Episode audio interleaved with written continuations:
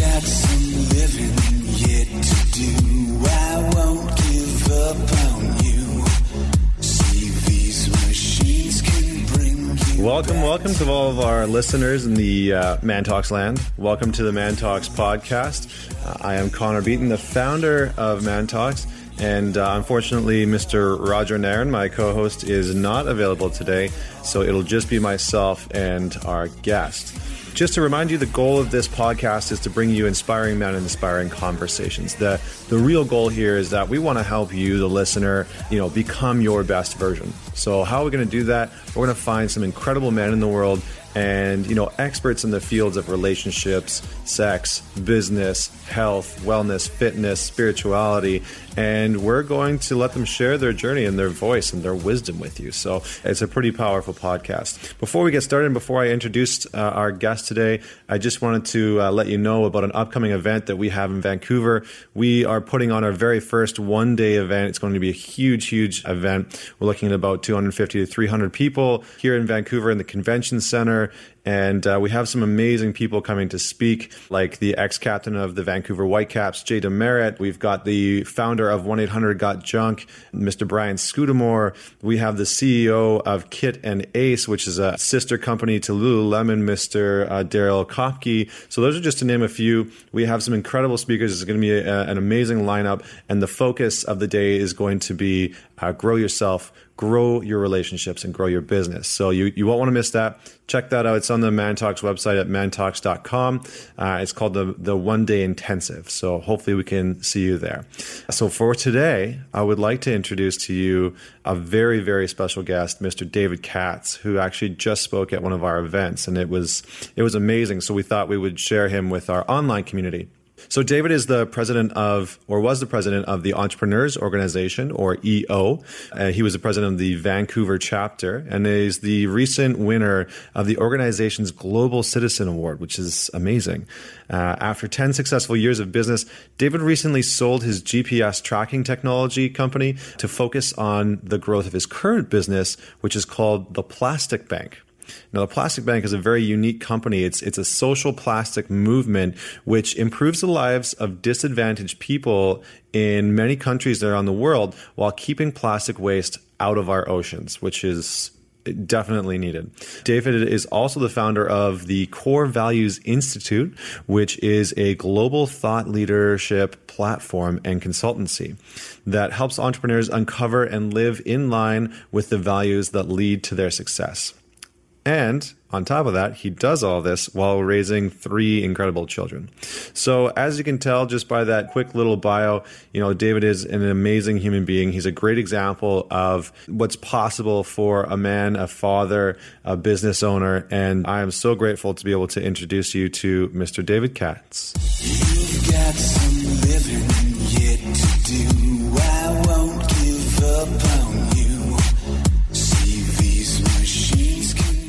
All right. So, David, uh, welcome. Thank you so much for being on the podcast. We are extremely grateful to have you, and and to be honest, uh, very fortunate, and I feel very blessed to actually have you on the podcast, and to just uh, this is this is more so than anything, just an hour for me to sit Awesome. down and have, a, have an hour conversation with you. And you know, normally Roger would be here, but unfortunately couldn't make it, uh, so it's even better. It's even better for me. It's just it's a great day today. Um, so why don't we just start off by you know the age old question of what it is to, that you actually do in the world. I mean, that's such a complicated question. You know, what, what do we do as humans? But you know, what am I doing as as a as a business? What am I doing as a career? How am I mm-hmm. exemplifying who I am in my life? Mm-hmm. Well, that's the plastic bank, and the plastic bank endeavors to monetize waste, currently waste plastic, and providing an opportunity for the world's most disadvantaged to collect and exchange plastic waste as a currency, mm-hmm. to reveal the value in people and the materials that they encounter, to use that as a way to transcend the ravages of poverty, to provide an opportunity for those people to collect the plastic they encounter and use it to pay for things like charcoal briquettes and water purification and Wi-Fi and and solar power and all of those other things. It's ultimately just to reveal the value because hmm. pound for pound plastic is worth more than steel. Hmm. Tenfold that of steel, where plastic could be a dollar a pound, steel's 10 cents a pound but yet we discard it. We throw it away. We don't see the value in it. We've been taught that it's worthless, but it's not. and we see that, and even you know, and today my my Facebook feed is lighting up with people posting these latest conversation about the amount of plastic in the bellies of seabirds, mm. and I think that the title I saw was that by 2050, every seabird in the world will have plastic in its belly. Yeah, something has to be done. I chose that it had to be me. I knew that I couldn't sit back and wait for someone else to make a difference, and that what we needed to do was prevent plastic from entering the ocean to begin with as opposed to going and trying to clean it up. Mm. Yeah, I think that kind of touches actually on something. I, I watched a I watched a video of you, and you said being an entrepreneur is really about looking for solutions all the time, looking for problems that uh, need to be solved. Yeah. You know, so is that really what you're saying? Is that you, at the at the core of what you're doing is is entrepreneurship? It's it is entrepreneurship. It's revealing value in people. I mean, it's the creativity, it's solution. It's mm. it's the value in the idea. That's what people are rewarded for.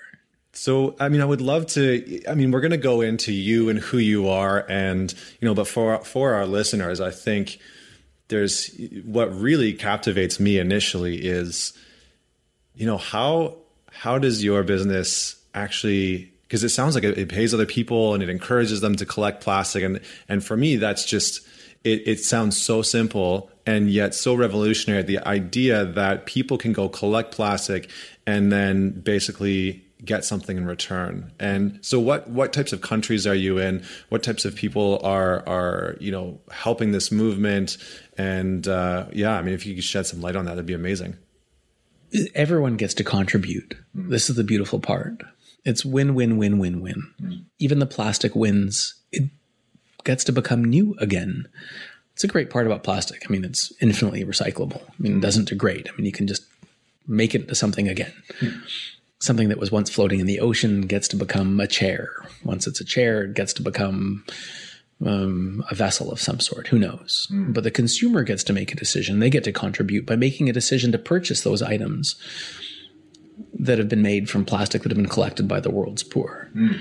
The collector themselves get to win by collecting the plastic and receiving a value for it. The brand gets to win because they get to use a plastic that engages the consumer. Mm. The plastic wins, the collector wins, the country wins, the brand wins, the consumer wins. It's incredible. It's fundamental. I mean, it's just so simple. I mean, the idea itself is simple, which makes it self evident. Yeah. It's not like it had to be spun or, you know, when you add some magic sprinkle, then it becomes something. It's just, it's just no, easy. There's no Billy Mays catch. No, right? No, no, not at all. Billy Mays. But wait, there's yeah, more. But, uh, and, and, and within it, I think that the, the beauty is in the simplicity that everyone, you know, everyone can be inspired by the action of it and that everyone gets to contribute to it. You don't have to be special to be a part of, of the movement in the end. Mm. And we see it in many of the developing nations in a bottle exchange program. And it's really modeled around that, that that people are, are rewarded and paid for and they're it's gamified and incentivized to go out and collect bottles. But bottles are only one portion of the waste stream. That's the challenge. Mm. and yeah they're they're a a container which is great. Now in british columbia we we pay a deposit, uh, recycling deposit, which then is paid back to the people who collect it. And it's basically modeled on the on the, on the same premise, but mm. instead of by the bottle, we pay by the pound, which incents incents the collection of all different plastics. Mm. Yeah, some challenges with the non-rigids and things like that, but to be able to incent on all plastics makes some sense. Mm. And and with that, with that movement as we grow, we we're we're coming across you know, multinational or global providers of packaging who have conversed with us that they are so encouraged by the idea that they are thinking about changing the materials they use so that they're more easily collected. Hmm. Now they haven't been incented to do that in the past because there was no way to collect the material anyhow. Mm. But now with the collection process, to go into a country and provide single source materials in their packaging to make it easier to collect and recycle makes sense for them. Yeah, I mean, you look at you look at companies. Um, there's quite a few enterprise level companies. You know, Fortune Fortune 500 companies, and you know, even you look at like Fortune 100 and Fortune Fortune, Fortune 10 company. I mean, there's some of those really big. I mean, you look at Apple and some of the moves that they've made in the last. I mean, they they bought a forest with with the intent of creating renewable packaging right and and the, the the idea behind it was that you know they could they could actually manage um, repopulating the forests that they're actually using right? So there there are some pretty incredible things that are starting to happen out there in terms of you know just the packaging the products and and the companies. Let's let I, I, I want to make it very clear that it is the consumer that has made that change. Hmm. And that the power lies in the individual. Hmm. And that apple is only doing it because the consumer demands it. Hmm. And that's the change. That's the beginning of change now that's fantastic that we see that happening mm. that we see apple reaching that and they see the competitive advantage in it. And that will inspire other organizations other fortune 10 50s 100s thousands 5000s to do that. Hmm. That's the beginning of the change of the consumer that's demanding that the corporations or the products that they that they purchase have social responsibility. Hmm. That's all us. Yeah, it's. I think that's that's an incredible view because so often when the individual looks at a company like that and looks at a corporation, for most people, I think what goes through their mind is, how can I possibly have an impact on that? How can yeah I i'm just one person how could i make a change You- Yeah. you, have got no no idea how powerful you are as a consumer Exactly. So I, I really I love that distinction and that um, that viewpoint that the individual actually does have a voice and that the individual really has an giant voice. Giant voice and, and and with with with social media today mm. you've got such far reach. You can you you can engage and you can engage your friends and you can communicate with a brand directly and you can hashtag a brand and they'll read it for Pete's sakes. You've got lots of power amazing power. And the more that you do that the more that it comes on their radar the more they see it the more they're aware of it. Mm. It's important that you do that Yeah, absolutely. I mean, I think about even even Mantalks. Like if people reach out, it they have the power to delegate, you know, the type of speakers that we get, the locations that we go to. I'm sure that's probably very similar with Plastic Bank. Like if people are reaching out and saying, "Hey, we want you in this country," we you, just know, just listening yeah, yeah, it's, isn't it, isn't that to love someone though i mean to, to mm-hmm. you know to do for them to listen to them yeah. you know to love people really Yeah. it's not not hard ultimately to do well mm-hmm. So would you say that you like what Plastic Bank is doing and what you're doing is on the side of, or very much so, a, a social entrepreneur or social venture? I mean, call it that. I call it appropriate business. I mean, I don't know what to call it. People call it, oh, you're you're running a triple bottom line business. Well, that's fun. No, I'm, I'm running a business the way that it's supposed to be, and and the tenets of the organization are to reveal value, love people, and continuously improve. That's not hard. Those are our actions every day. And when you reveal value, and we consider just that on its own, to reveal value is to add value. When you find value in something, you add value to it. Mm. How does an entrepreneur make money? By adding value. So our whole mission is to continue to add value. Well, I mean, it's it's quite simple. It's rudimentary, Yeah. but yet people are lost on the idea. Hmm. Do you feel like some at, at some point maybe entrepreneurship took a left turn in, in a weird direction and kind of got lost at the essence of what it's actually supposed to be? Because you, you, I, I love the way that you talk about it. It's like you know social entrepreneurship or just entrepreneurship. Really, at the at the end of the day, it's just it is what business should be and ultimately is designed to be. And I think that the market will continue to reveal that, and the market will continue to exhibit and prove hmm. that entrepreneurship is doing well and revealing value and things, not diminishing. It's not win lose. It's not the corporation wins because the environment loses. That what? Were you kidding? Yeah.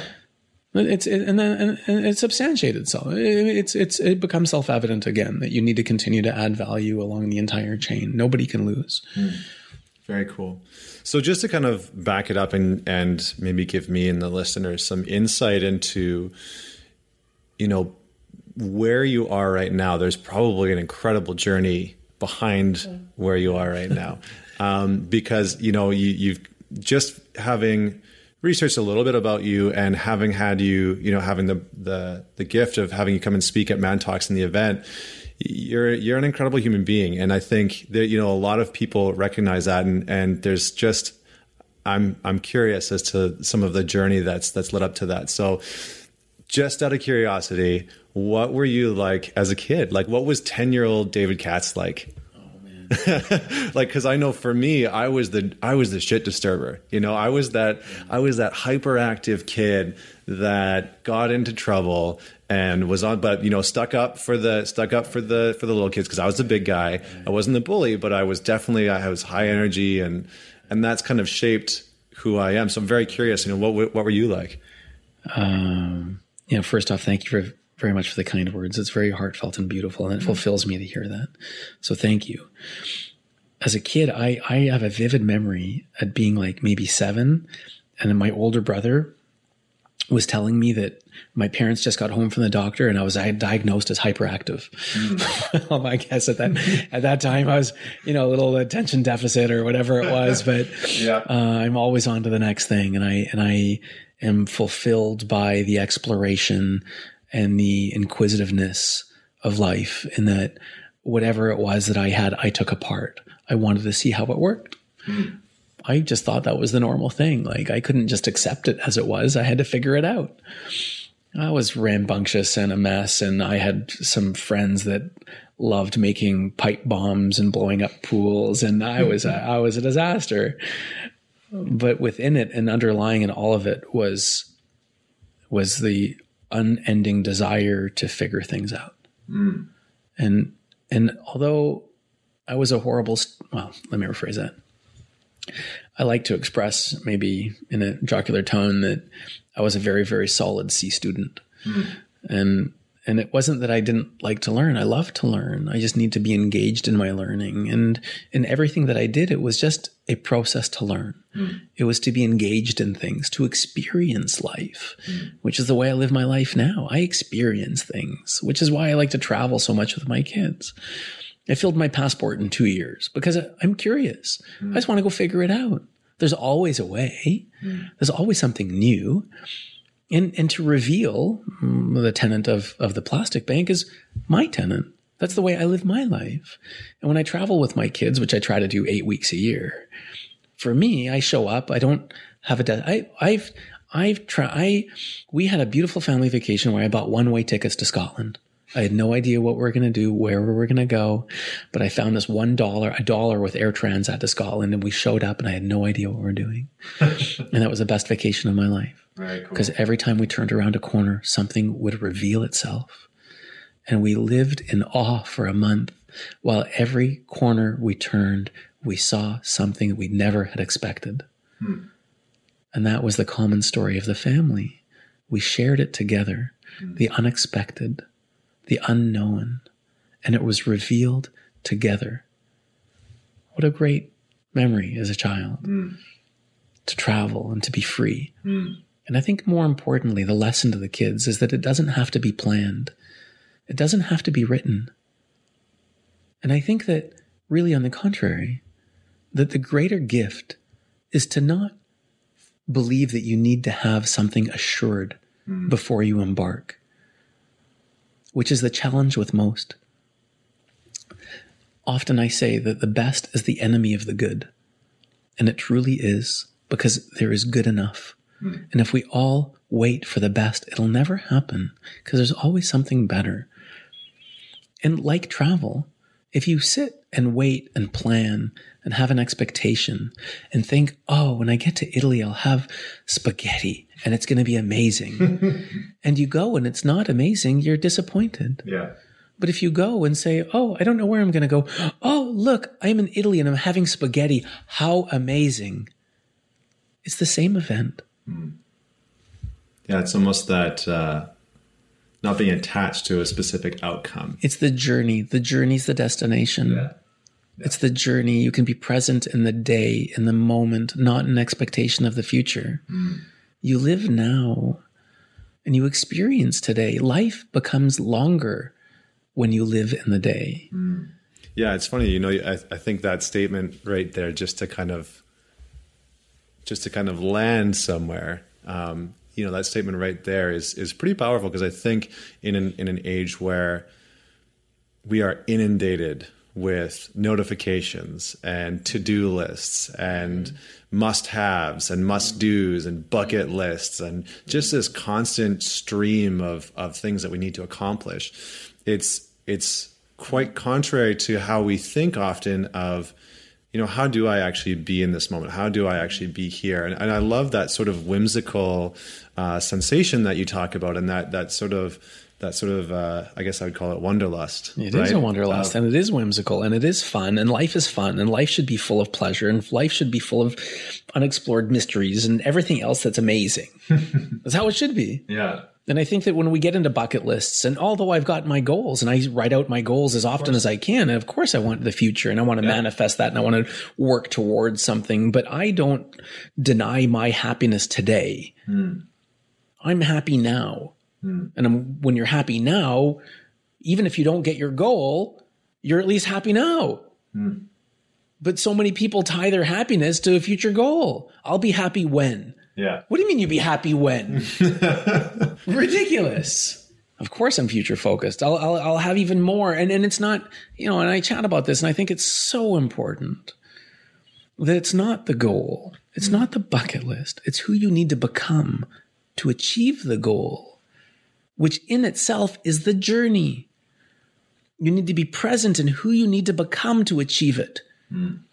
And when you are solely focused on the goal, you'll never become who you need to be to achieve the goal. Hmm. Yeah, I think that's that's powerful. That's powerful on its own. Yeah, and it's it's it's very, it can be challenging to come to that place. I think you know I think back to, you know when I went to music school, I had very specific goals. I was I'm I'm the type of individual like I'm an achiever, right? So I want to get shit done. I want to set goals and rigorously work towards them. And in in the music industry because it's very cutthroat, there was a, definitely a period of time where I think all that I did was live in the future. I was never present because all I could see, all I was working towards, everything that I ate, breathed, slept was future, right? And the problem with that was once I ach- achieved some of those goals, then it was almost it was almost as though they were fleeting, right? They would they would be accomplished, and I would maybe take it in for a little bit, and then they would fly past, right? And it was on to the next on to the next goal. So I think what you're talking about is is powerful because it it allows you to experience the present moment, and when you do get there, You're alive every day. Yeah. Are you kidding? Yeah. Um, but I'm curious. So, you know, you talked about being a C student, and Yes. I was very much the same way. I was, I was maybe a low C student. Um, But we shouldn't confuse it. And, and with the listener, it's not about, you know, it's about I love learning. yes. I love learning. Yep. Love learning. I don't like being taught. That's a good distinction, actually. That's a very good distinction. So, you know, did you, as a kid growing up, because y that idea and and that sense of uh, creativity, like that was very present in me too, um, and that that creativity and that sort of like longing for discovery and being able to uncover and learn things for myself was very, very, very present present in my in my childhood as well. And you know, I grew up with the whole ADD thing as well. I was an 80s kid, so I was one of the only kids in grade four that was like on Ritalin and stuff like that. Like I was that I was that kid. Um, so you know what kind of did you ever i'm just out of curiosity because i don't i don't actually know the answer but like did you ever end up going to a university or continue like Yeah, no, I went to BCIT. Uh, I have a diploma in technology Okay. in hospitality. hospitality hospitality. uh, my parents were in the in the tavern business. They, you know, had kind of some dumpy hotels and and taverns. Booze was the business, and and I, as a as a dutiful child, thought that I would, you know, facilitate the family business. So I went to BCIT to, you know, get a you know business diploma in the discipline of hospitality administration, which I thought would be important. And I and I took a very very solid three years to finish my two year diploma. that's amazing yeah i think I, I did my four-year bachelor in five years right, right. i even got advanced placement talent got me in and right, then, yeah right, right, right. Now, that being said, you know, I, I, I go through a book a week. I, I, I go through a book a week. Now, I don't have the capacity. oh, No, no, let me phrase it. I have the capacity to sit down and read. Hmm. I have a greater capacity to listen. And so audible.com has been profound for me. It allows me to listen to books when I'm running, if I'm running for an hour, uh, if I'm in the car for an hour, if I'm in the car for an hour a day and I run for an hour a day, if I can listen to a book for two hours, and most average books are, are six hours, I can go I can go through a couple of books a week. And why would you get into your car why would you not get into your car and arrive at a destination smarter than when you left? Why would you listen to the radio, which depletes you and fills you with with news and negativity hmm. and and and everything that's nonsensical hmm. and whimsical? Yeah. And why would you involve yourself in other people's lives and then give opinion to the success of other people's lives when you should be focused on your own growth and success? Hmm. Why would you not listen to a book? Really, to, to arrive somewhere, to have the opportunity to arrive somewhere after a journey and to know more than when you had left, to choose not to do that, I, it's a tragedy. Yeah, it's you know what it's it's almost it's borderline hilarious that you mentioned this because um, I had to borrow a friend's car to come here today because my partner took the car to drive to Calgary because her niece is turning one and she wants to be there, right? So she so she took the car and I never listened to the radio. I haven't listened to the radio in years because I'm unlike you. I listen to audiobooks or I have classical music on when I'm driving around because I just want to. That's my quiet space. Or yeah. Um, but so this morning was actually the very first time and I, I was up and driving at about 6.30 this morning and it was the very first time that i had listened to the radio in, in at least a year and a half maybe two years or more Yeah, how was it? it was horrendous so it was the the drive that i was on was 25 minutes Yeah. there were two songs played and legitimately the rest of the conversation was about whether or not miley cyrus And her breast or something. toot, tooted or farted. They were they were saying tooted, but farted on some show. I was like, what in the hell? Like, is this actually what is on? And it was it was 25 minutes, and I so finally, I mean, after a little bit, I just turned it off, and I was like, I can't believe this. But that was the dialogue, and they were getting people to phone in. Yeah, there was and- a whole call-in segment. yeah, and call in and talk about like your most embarrassing moment. That I was just like, this is what you know people that are driving around Yes. listen to all day long. This is what people that you know are working manual labor are probably listening Hey, to listen, all day long. let's, let's let's not confuse it. This is what the most of the population is is is attuned to most of the time. Mm. It exists because that's what people are looking for. This is, I mean, it's it's a real tragedy in society, Mm. you know. But there's there's this dialogue in that and why people look for that and everything else. Yeah. But I mean, and, if you if you recognize that you have an option that there's no neutral, then it's either taking you closer to your goals or further away from your goals. You make better decisions in life, and Mm. and really in the universe there is only positive charged or negative charged items. So it's either closer or further away. There's no neutral. It doesn't exist in the universe. And so when you know that your life is influenced that way, and you can make a decision knowing that when you look at anything and anything that you do, any place you go to, any friend that you communicate with, everything that you eat, everything has a consequence. very, very true. Very, very Right? true. So if I'm listening to the radio, is that getting me closer to my goals or further away from my goals? Well, Further away. further away. okay, enough said. Yeah. Right? So, so kind of on that track, uh, what are some what are some of the best practices that you have found over the years really help keep you grounded and focused and present and and really performing day to day at your best or really being Well, no, present? nothing's ever going to, you know, for me, nothing's ever going to replace exercise. Hmm. okay. right? I mean, you know, I, I, I I'm I'm cloudy. Like I, I can't function unless I exercise. Hmm. I mean, to, to and and yeah, you know, I listen to a book when I'm when I'm running often. And what I find more important now is that it's my meditative space. Hmm. I'll listen to nothing and I'll let my mind wander. And I think and I find clarity and I get creativity in that process. When I have endorphins running through my body and I have ideas and creativity with endorphin, well, oh my gosh, wow, amazing. And so I wake up, I have my quiet space. I'm, I'm quiet. I don't talk to anybody. I don't do anything. And then I exercise. And then after that, then I begin. So really it's a life hack and it's difficult and it's difficult to get into the pattern of exercise, but hmm. it's not an option not to exercise. And I think some of the most, you know, most effective and, and some of the greatest people in society are, are, are have exercise and, and you know, well, we can certainly converse the greatest CEOs or executors in the world have exercise as a very, very important part of their life. Yeah. And it's something that can't be discounted and you, you, you can't, and- and, you know, there's more conversation in, in that leadership as well. And that, you know, to really be an effective, uh, CEO or leader or community leader. It's about what you do and how people look at you. And, and when you exhibit exercise and health and vitality, it inspires others to lead that life as well. I, I, you can't give that up. It's not an option. Yeah.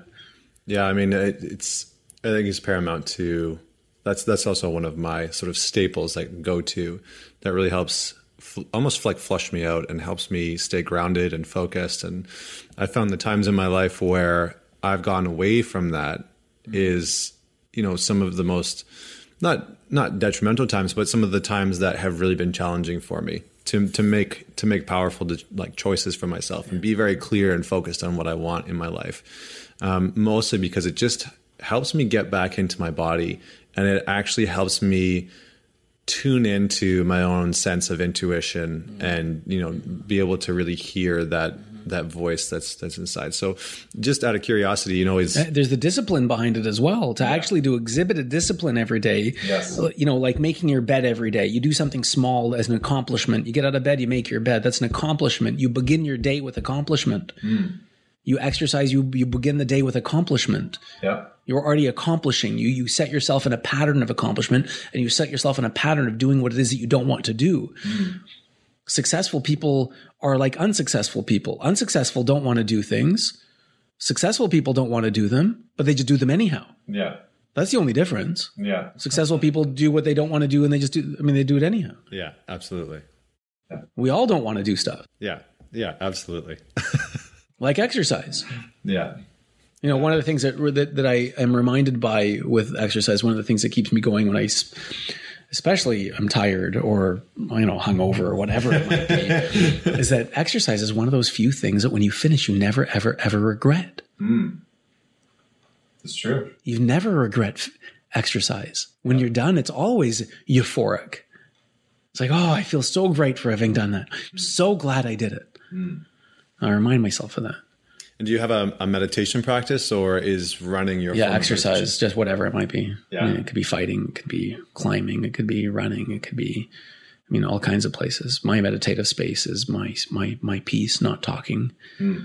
right? Self reflection, you know, and I love that in the running. I get lost in my mind. And have you have you always been an entrepreneur? Like when when was your when was your first Never had a job. Um, I I laugh about that. Uh, I was a waiter once, uh, but I think that was self employment as well. I love it. So uh, my my you know my brother inspired me. I I tell him that it's it's sad because he was lost in the diminishment of our upbringing, which was you know, which was a product of of abuse and other things. And he he inspired me. He he lit my fire in the end. He was the one that had these ideas, and I was you know eight eight nine and he he had this idea of uh, being an entrepreneur. He had this idea of posters and then pizza and other things. And I was like, yes, let's do it. But he was so caught in the best that he never executed the good. I was, I didn't care about the best. I just wanted to get it done. Let's just go. Let's just do. I was, I was eight. My brother was 13. We began our own little landscaping, landscaping business. We, we used the family lawnmower and weed eater and, and began soliciting business from the neighbors. And I ultimately, in hindsight, was really just cheap labor for my brother. I'm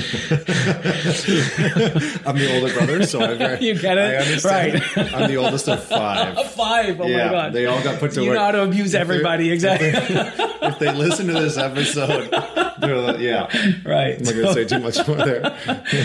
right? So you know, I learned about that. Uh, my and my my own little first venture, my first real business lesson was uh, my older brother. I was maybe grade ten, and you know he had been to London and U2 at that time back in the early eighties was big, and and he had this bootlegged recording of this U2 concert at Wembley Arena and came back with it. And I love favorite band and oh my gosh, everybody's going to want this. You can't buy this. And, and I bought, uh, I, I had a tape to tape tape, uh, dating myself, tape to tape, um, you know, uh, boombox, get whatever you want to call it, tape to tape, tape to tape recording thing. And I, I, you know, I went out and I bought these, you know, 12 packs of BASF, uh, tapes and I started, you know, creating a, I created like a little cover for the tapes and I, and I created this inventory. I had, I don't know, 36 of these tapes. And I put up, uh, posters around the school, you know, bootleg U2 and,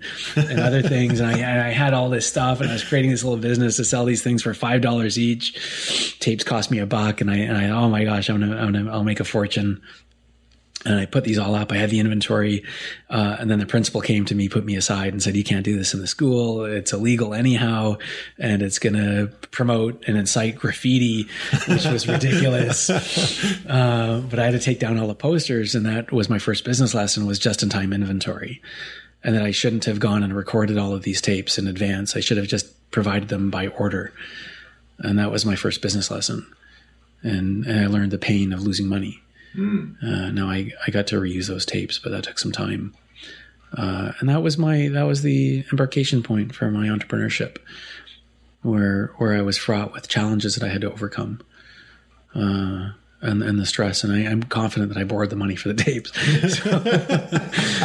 It was allowance money. Yeah, yeah, right. yeah. so you know so there's a business lesson in everything right and and that was the way that i looked at the world because i, I wanted to be free of the repression that i faced at home. Hmm. And i find that the greatest entrepreneurs in my lessons and in my in my inquisitive nature in my in my study of, of the entrepreneurial mind and people's mind is that is that those negative memories the ones that that are are most painful are the most driving. Hmm. And that people that had a real beautiful childhood aren't the ones that always make the greatest entrepreneurs. The ones that had to overcome and persevere. They're the ones that are most likely to continue working and driving away from the pain. Hmm. And that pain stays with us for our lives. We continue to drive away from it. And, and that was my life, maybe, you know, and that's maybe, and it's the product. And, and, and, and, uh, you know, I could reveal a story, which is, you know, painful and dramatic, but I'm blessed with it. I was a gift. I, I'm executing on a, on a, on a global endeavor to change the lives of the 7.2 people on the earth and the, and the, and the countless billions of, of seabirds and, and, and mammals and everything else on the earth because of the pain that I lived. And so it was all a gift. It was all came as it was. You hmm. know, it's, nothing is a, everything is a gift. All of it is a gift. Life itself is a gift. If we can sit back and say, truly, the opportunity for us to actually exist, the the absolutely unlikelihood of us to exist. If you, you just go back five generations, go back ten generations. I mean, think of all of the generations that had to exist for us to be alive today. Hmm. Think of the coincidence that our great, great, great, great, great, great, great grandparents had to go through to meet each other to have children. And then their children, and the coincidence that they would have had to, the grandfather and great, great, great, great, great grandfather and great that had to meet. The sheer improbability that we exist. And so it's a gift that we're alive. And if it's a gift, everything inside it is a gift. Everything inside it's a gift. Hmm. Just to be alive is a gift. Everything inside it is a gift. Just the perspective that you take. Is it pain or is it a gift? It's a gift. Yeah, and I think that's that's that's you know one of the things that's I think really important there is is it's an individual perception, you know, and it's it's how people is what people It's only the way you choose the way you view it. yeah It's only a choice. yeah at the end of the day, you know, you could have two people go through two exact exact set No of question. circumstances and Two and different have- interpretations. Yeah, absolutely. And this is Victor Frank, Viktor Frankl's work in, in his book Man's Search for Meaning, uh, in that in that realm of psychology, and, and and Stephen Covey talks about it in the Seven Habits, and and really it's the space between condition and response. There is a space between condition and response, where within the animal world, in the animal kingdom, the deer when it hears a noise is spooked and it doesn't think about it; it just hears a noise and it and it, and it flees. Mm. It doesn't have a space in between the condition, which is the noise, and the response, which is to flee. The noise to flee, there's no space. But within man, there's a space between the condition and the response. Hmm. In that space is our decision. It's the decision that defines our life. Hmm. How you, what you decide, how you, what you choose, that's that choice in between condition and response. Hmm. Those choices are your life. So, you know, you talk about that space, and I think the first thing, as you were saying that, the first thing that came into my mind is how did you cultivate that space? Because I think all of us have have had different journeys, and and I'm sure that for the listeners that are out there that, you know, maybe struggling financially or struggling in a relationship or you know wanting to start their own business but not too sure. Like there, there's that condition and response. And so it, it, it takes it, it does take time in order to cultivate that that space. So i'm curious like wh- what were some of you know whether it was a, a story or an, or an example of it how did you actually build that build that space and and and allow yourself i call it sitting in the shit. How did you allow yourself to sit in the shit to understand the lesson instead of just fleeing and running and, and succumbing to, to instinct. Yeah. You know, I always wanted to flee. You know, it's, it's, that's, that's broad. And I think that I can, you know, in my mid forties now, I can, I can speak of it because I have lived a life that was in the shit. And what was substantiated was that everything works out. Mm. It always worked out. My greatest fears were just fears and I can look back now and say, "Oh, I, I am just I'm I'm I'm assured that it always works out. Mm. It just works out. I know that it's an obstacle. I, I, I have the I have the wisdom now to look at it and go, "Oh, look at this shit. What do I need, or who do I need to become to overcome it?" Mm. And I chat about it that obstacles come to instruct and not obstruct. Mm. And every lesson that you encounter, every obstacle you encounter is there for you at the time that you need it. Yeah. It is there appropriately placed.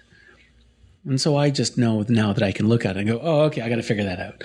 awesome. Oh, I didn't see that lesson coming. Yeah. Great. Obviously, I need this for the next step of my life. This is great. This is amazing. Mm. And I've just had the experience to know that it all works out so I can look at it with, with, with patience and, and reverence to love it and accept it and go, wow. And so I can get through it faster. Mm. I don't wallow in it. Yeah, I think I think one of the questions that I've often asked myself in those situations is, who do I need to become in order to move through this? Amen. That's it. You know, who do I need to become in order to to move through this obstacle, to overcome this obstacle, to to actually get to the other side? Because mm-hmm at the end of the day, it's it's an evolutionary process, right? It's a growth process, and either you're going to stay there in that place for a long time, or you're going to you can't. I don't know if you can really move backwards. You just make you just make choices to to diminish your own self worth. Is is what is yeah, you happens. degrade. I, I I I can argue that you do degrade. You don't stay there. You don't stay anywhere. Mm. Remember, there's no neutrals. You don't stay there. If you yeah. if you if you were there, you diminish it because because you you you give up the growth when you when you go there. Eh, you you may feel like you're staying there, but you're actually giving up all of the growth. So you are actually going backwards. Mm. Yep, that's a valid point so point. so you you give up all of the beauty and opportunity and everything else that that, that should be coming from it. Yeah. Yeah, very interesting. Um, so just to kind of to kind of move forward, you know, what is your? I'm I'm curious. What's your definition of of success? What does it look like for you, David Katz? Well, that's that's a very very deep and profound question, really. and it's and it's very important, and, and really I resonate with it, and, and I think success for me is to be present in the day, mm. and success is to be alive every day, and to feel inspired by my actions every day, and to not have a day go by where I didn't feel like I was alive. Mm. I don't know if I have tomorrow. I got no idea. I have no idea of what's going to happen tonight. I have no idea what's going to happen in ten minutes from now.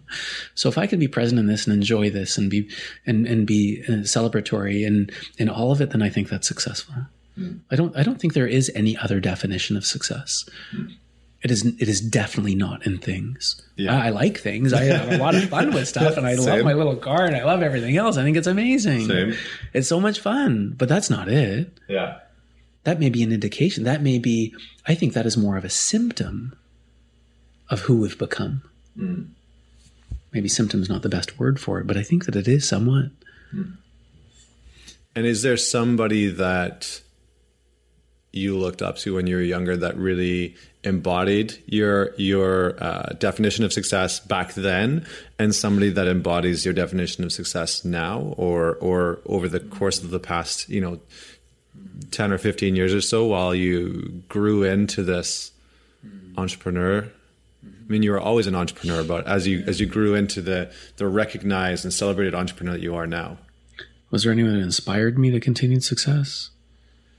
You know, I think that I was more inspired by failure. Mm. I was more inspired by the by what I didn't want to be. Mm. I'm more inspired by the pain that I was subjected to. And it kept me fleeing from it.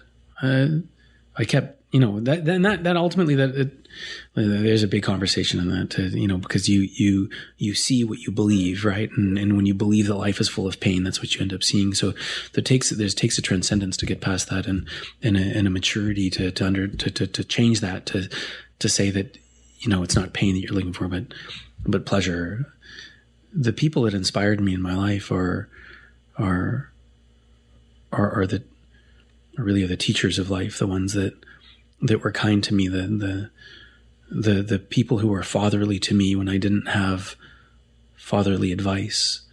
They were simple people. They were the ones that showed me happiness and joy and family. The ones that made me laugh and gave me the assurance that life wasn't full of pain, that it was full of pleasure. I think that inspiration can come from from anywhere, from anybody. It doesn't have to be someone who we perceive or the media perceives as being successful because of their wealth or because of their stature or the things that they have.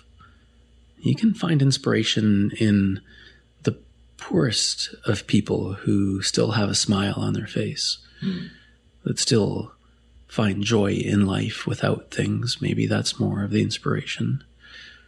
My lessons came from many places.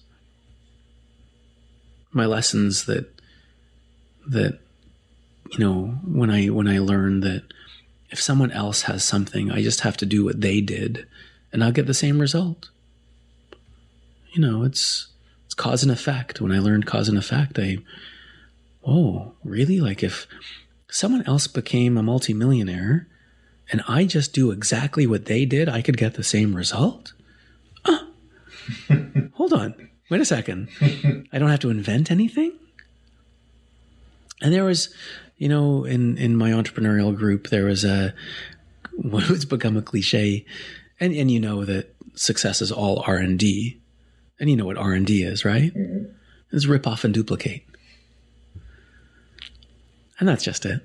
Yep. Just rip off and duplicate. I don't need to invent anything. I can just do what other people have done, and I'll get the same result. Mm. Don't invent anything. Mm. What a it's not a waste of time. I mean, there's a journey in the invention for sure, and you can take a sense of satisfaction from learning it.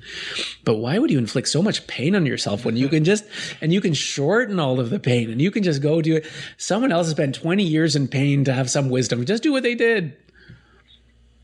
I think there's inspiration in everything and in everybody. And, you know, I take inspiration in the books that I've read and, and, I, and you know, I have a, a view of life that it's inspiring and, and abundant and, unlimited and and because I look at life that way and because that's my belief, that's what I end up seeing.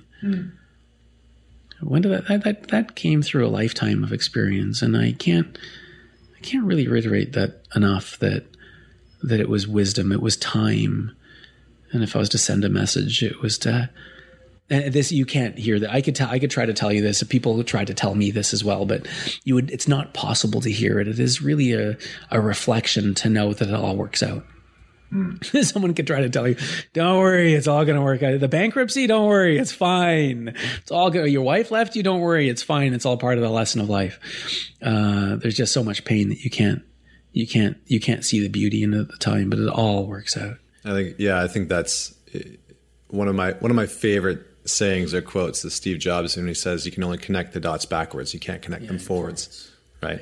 And it's and it's it's so true. It's something that it's almost hard to conceptually understand until until you experience it and then all of a sudden you have like this moment of just getting it. Right. And just understanding that. It all makes sense all of a sudden. Yeah. Right? So on that, I mean, on that topic of of of lessons, and you know, we talk a lot about defining moments, and I'm just very curious of you know what what are or what is maybe like one defining moment. You, you talked about some some painful stories, and I, I don't know if you're you're open to to maybe sharing one that really made you into the person that you are today. You know, like there's there's some very specific stories that that have molded my life and and I'm just curious if you'd be if you'd be open to sharing one of those with with us and the listeners because I think that's how people really really bond and, and really let those lessons kind of sink in My um, my father was um, incredibly mechanical and industrious, and when I was twelve, he embarked on building a forty-seven foot sailboat from the hull up by himself. And at the completion uh, of the boat, uh, sailed to Mexico. I met him in Mexico, and we we sailed the Sea of Cortez, where I learned how to dead reckon or navigate, and and sail, and a bunch of other things. And uh, on the way back up, uh, that was like our Christmas vacation at grade ten. That was mine. I spent time with him. And summer, I met him in San Francisco, and we began to sail. And and we we left San Francisco in a few days.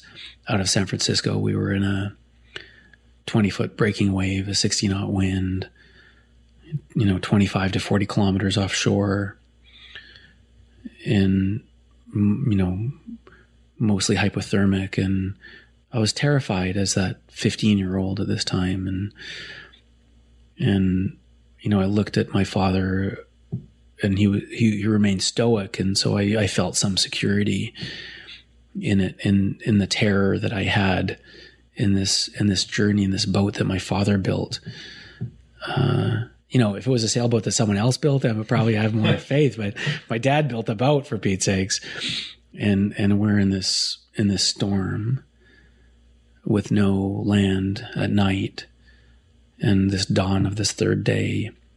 To cut the story short, my father had a heart attack, hmm. and began giving me his jewelry and his last testament and I had no one but myself to have hope in. And that was a turning point in my life where I knew if it was to be, it was up to me. And to call a mayday and to fight to save not just my father's life, but my own life hmm. was really a defining moment in, in who I am you know, there's many defining moments, and again, it's the way you interpret them. Yeah. But that was my, you know, my manhood. That was my, my bar, my bar mitzvah, as you, as we might say. You know, it was really that, you know, manhood. I mean, that was, it was, uh, the choice was to die at sea. It was a great lesson. What a gift.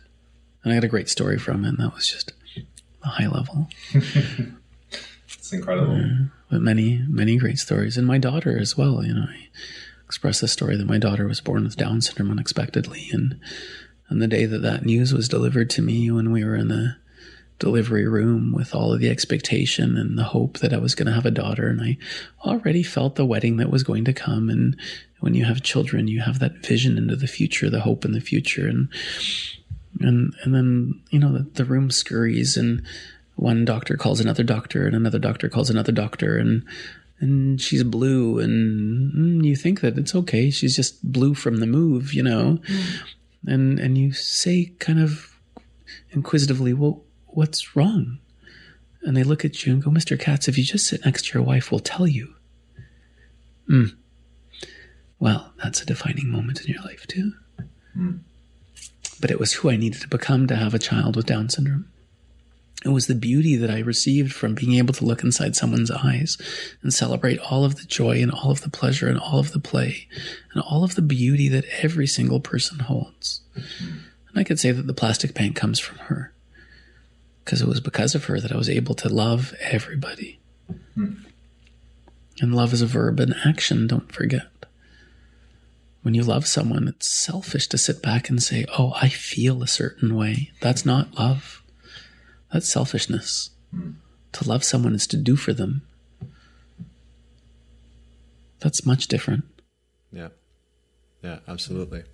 Absolutely. I think a lot of people get I mean, first off, you know, I just want to acknowledge you for for sharing those things. Yeah. I think that's it's it's very powerful and it's incredible to hear hear those things and to have that level of of vulnerability really is strength. Mm. You know? And and I think the the more that we can understand that, the the better that will be.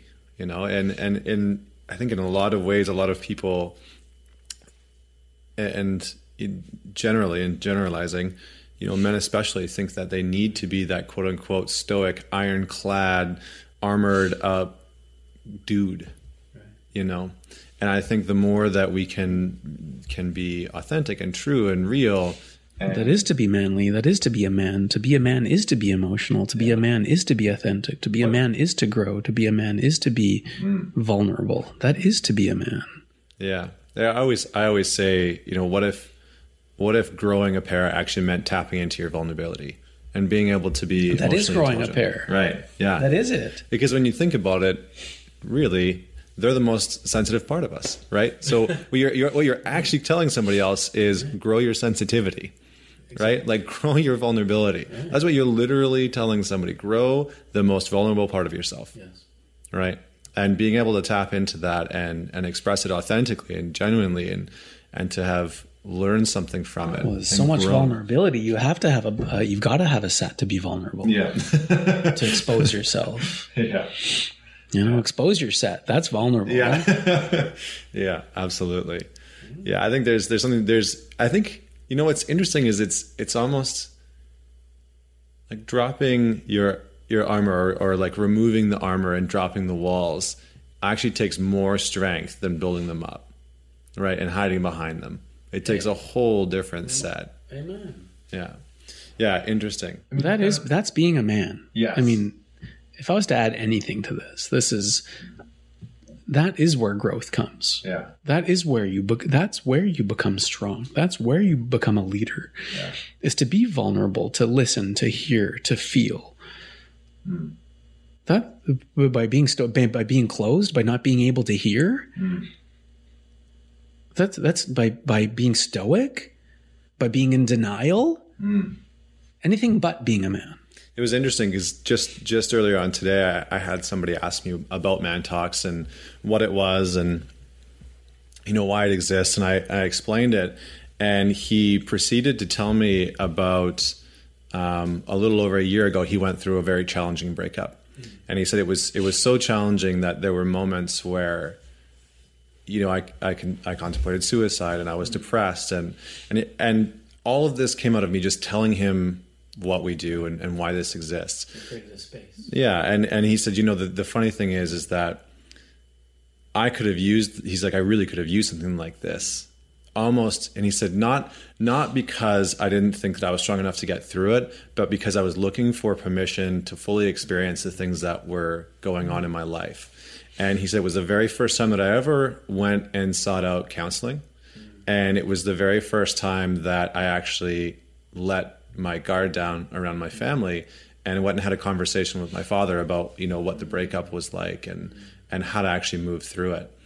And i said good good for you. And and then he he kind of smiled. He turned to me. He's like you know what?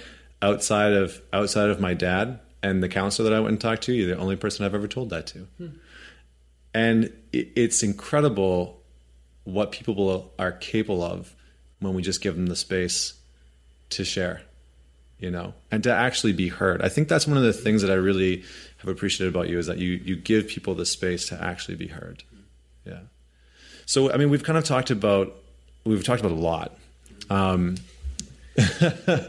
uh, we, we talked about a couple of things and i have i have a couple of questions to to to ask you. You know you seem like a very well educated, well read guy. And so I'm just kind of very curious as to what are some of the most impactful books that you've read? Like what you, I think you mentioned the seven habits of highly effective people. Listen, that's that's a that's that's a fundamental. It's, Yeah, it's that's- my it's my Bible. That's one of mine too. Yeah.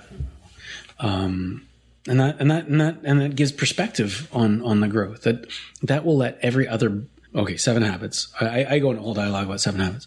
Um, uh, and and, and it's a study course in, in my companies. Everyone we we everyone is required to go through the seven habits and and we go habit by habit and we have a discussion around that. And everyone comes to a place where they where they understand um, when they when they when they understand the effectiveness of life and, and how to be vulnerable and everything else and, and how to love and, and, and everything. And so very, very important.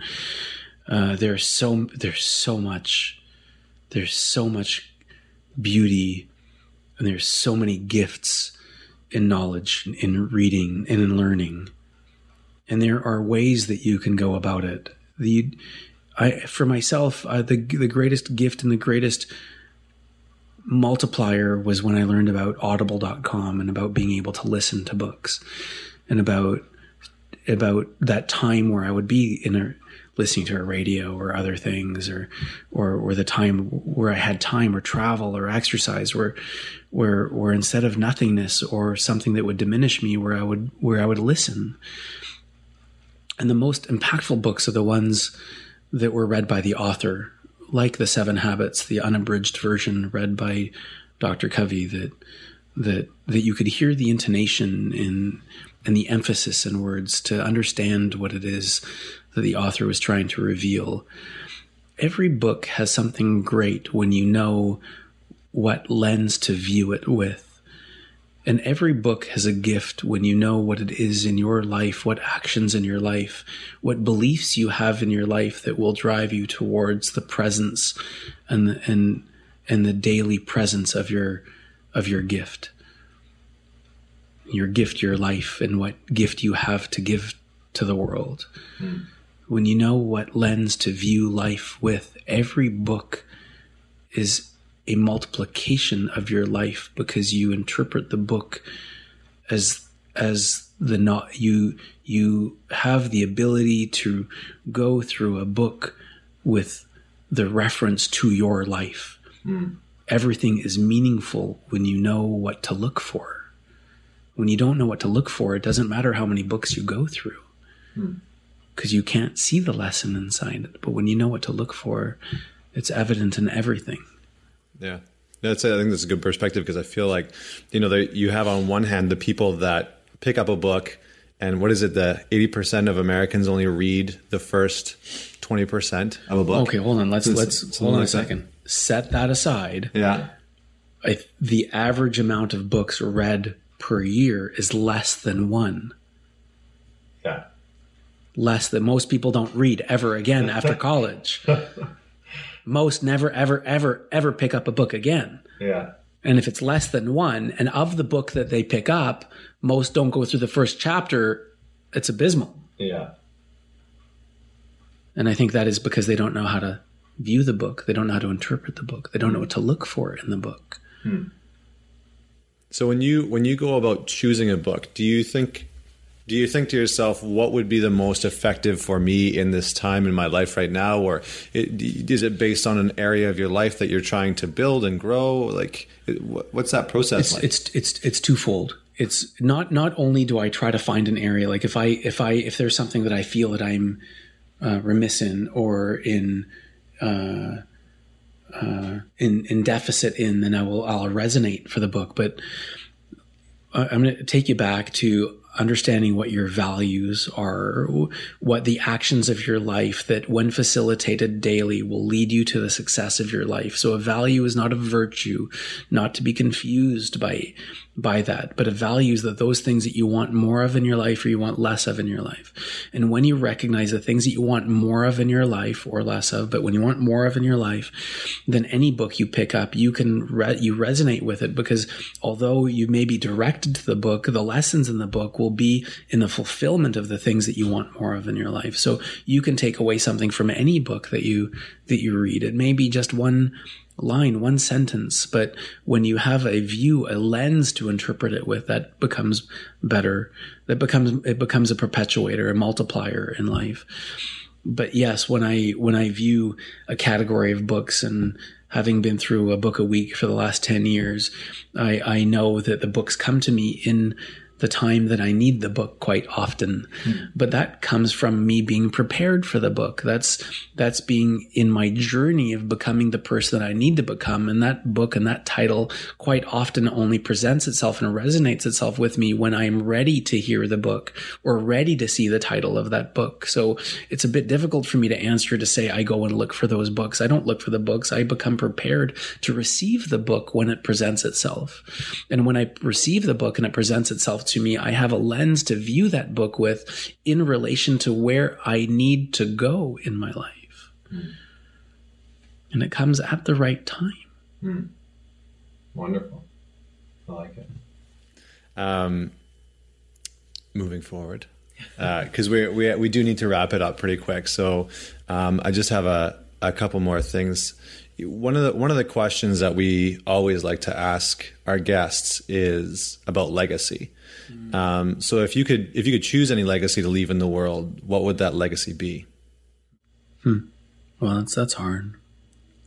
It's, it's kind of a it's kind of a, it's kind of a big hard. one. It's a big it's a big question. I I I am told that I'm leaving something in the idea of the monetization of waste and to and to provide an opportunity to transcend extreme poverty. Just the idea itself as it's caught as it's caught the attention of people around the world and the millions of people who are associated with us now.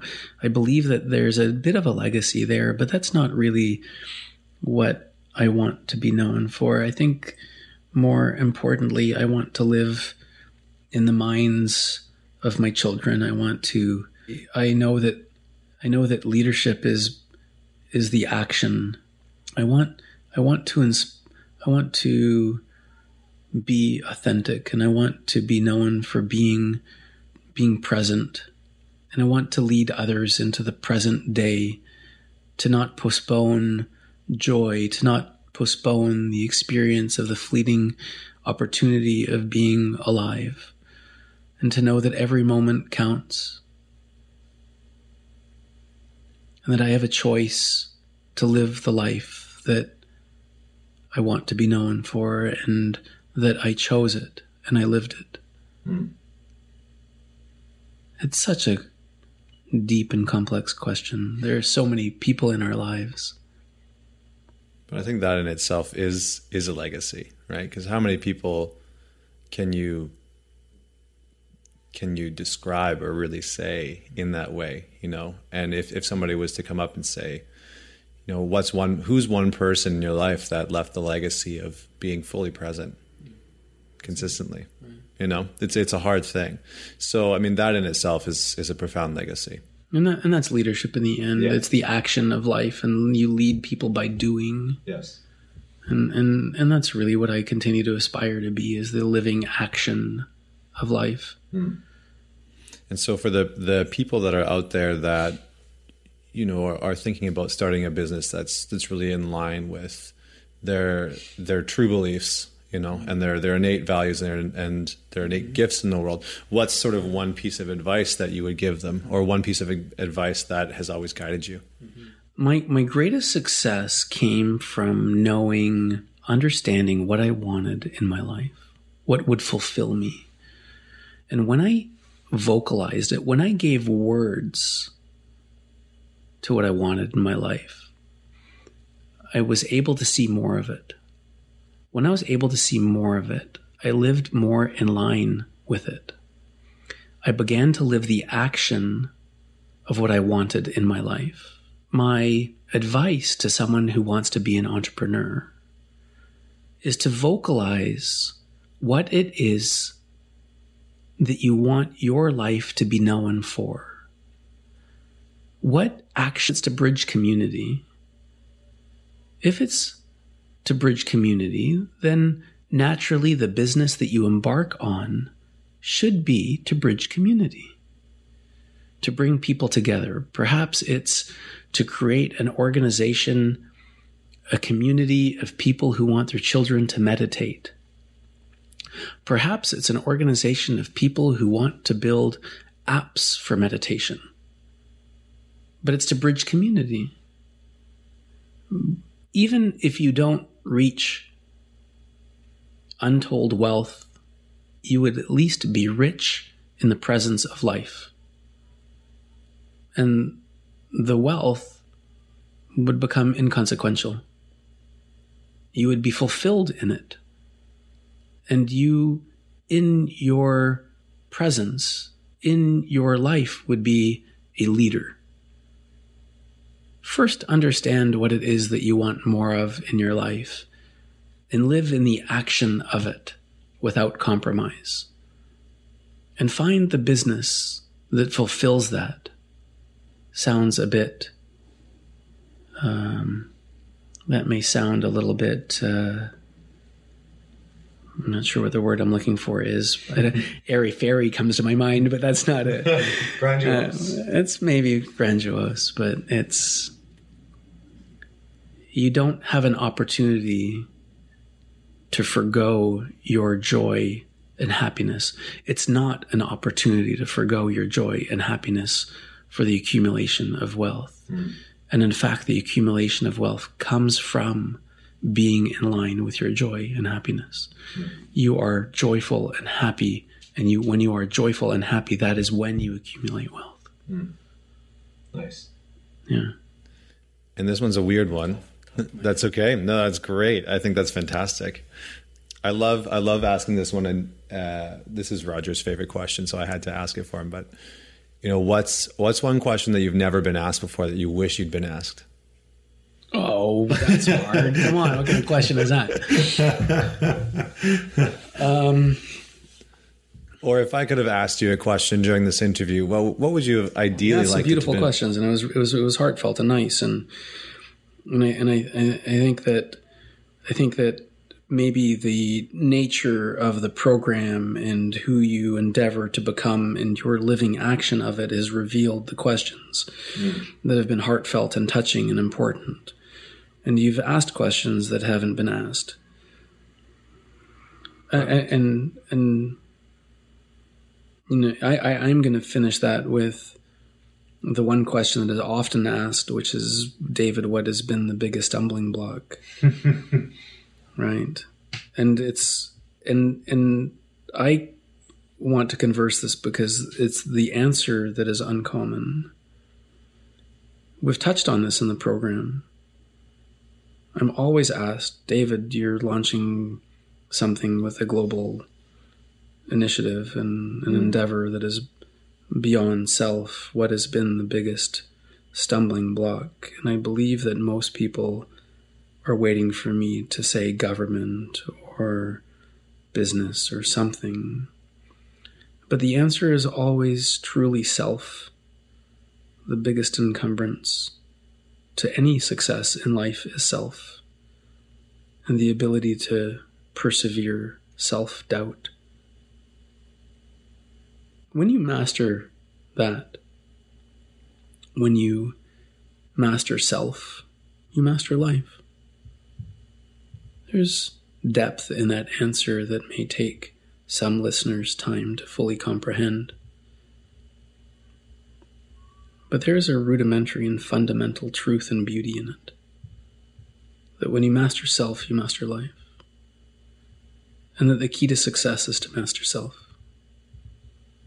It's not to master success or wealth. It's the other way around. Yeah. That's it. Wonderful, wonderful. And what's one thing that you're excited about in the future? That's that's really the it's really the last thing. Like, what's one thing that that's up and coming, either in your personal life or with the plastic bank that you know you want So people to So many amazing things are happening all the time. It's just amazing. We've got this great, you know, there's so many beautiful things that are happening with with so many beautiful organizations. Every day is exciting. Tomorrow is exciting. I don't know what's going to happen tomorrow. Tomorrow's going to be amazing. Uh, I, I'm most excited. What am I most excited about? I'm.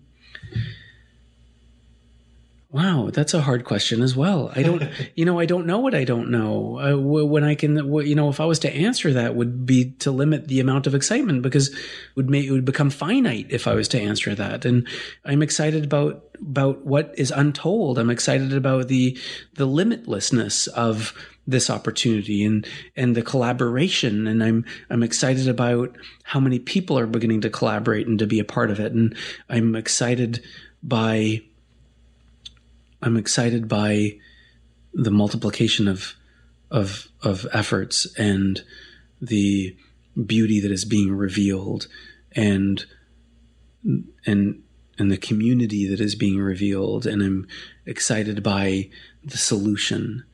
I'm excited by the world. I'm excited by the opportunity of life. It's it's such a such a difficult question to answer. It's okay. How can uh, how can people get involved? I think that's. I think the the question there is, you know, how a how can people get involved in the Plastic Bank, and b where can they find more information about the Plastic Bank? Plasticbank.org, plasticbank.org. Uh, that's for, you know it's important for them to learn more about us. Do spend more time there, see what we're doing. There's a petition there as well, which we use to to communicate with our brands, uh, our customers who are, who are the brands, and we substantiate that that people want their brands to be using social plastic. It's very very important as well. But I think I think m- m- more than that, they they have to communicate it. They have to tell other people. They have to know that there's a possibility. They have to move themselves into the possibility of solution. If anything, I want people to know that life is limitless and that they can be a part of everything and anything. And then it's not to sit back and say, geez, you know, I knew someone should do something about it, as maybe some listeners have done and said, oh, I'm glad someone's doing something about it. But it's their opportunity to do something about it. That when you overcome self, when you live in line with the things that fulfill you, when you see everything as an opportunity for learning and growth, that you yourself have all of the tools already in your hands to embark and make change. And that who you become in that journey is the greatest gift that you can give back to society. As you live that, as you become that person, as you inspire others through your daily action, that is the gift. Wonderful.